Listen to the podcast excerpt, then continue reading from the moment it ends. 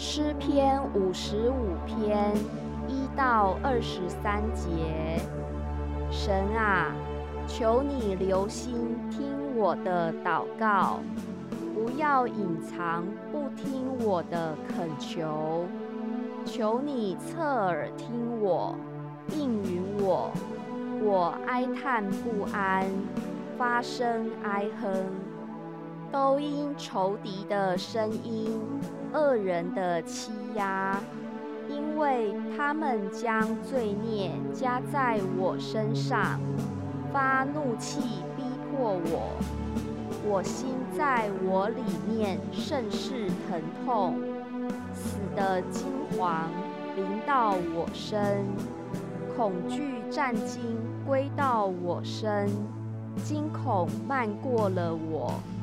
我说：但愿我有翅膀，像鸽子，我就飞去，得享安息。我必远游，宿在旷野。我必速速逃到避所，脱离狂风暴雨。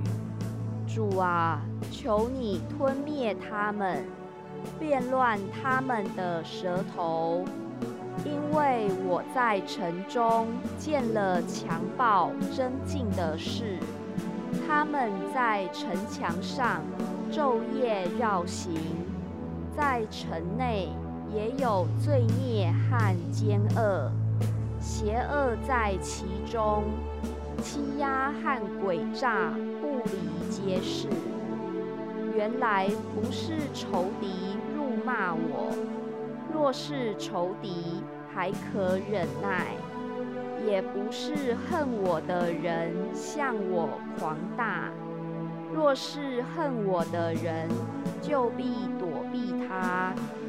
不料是你，你原与我平等，是我的同伴。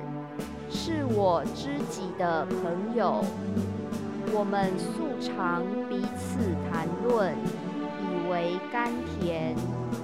我们与群众在神的殿中同行，愿死亡忽然临到他们，愿他们活活的下入阴间，因为他们的住处。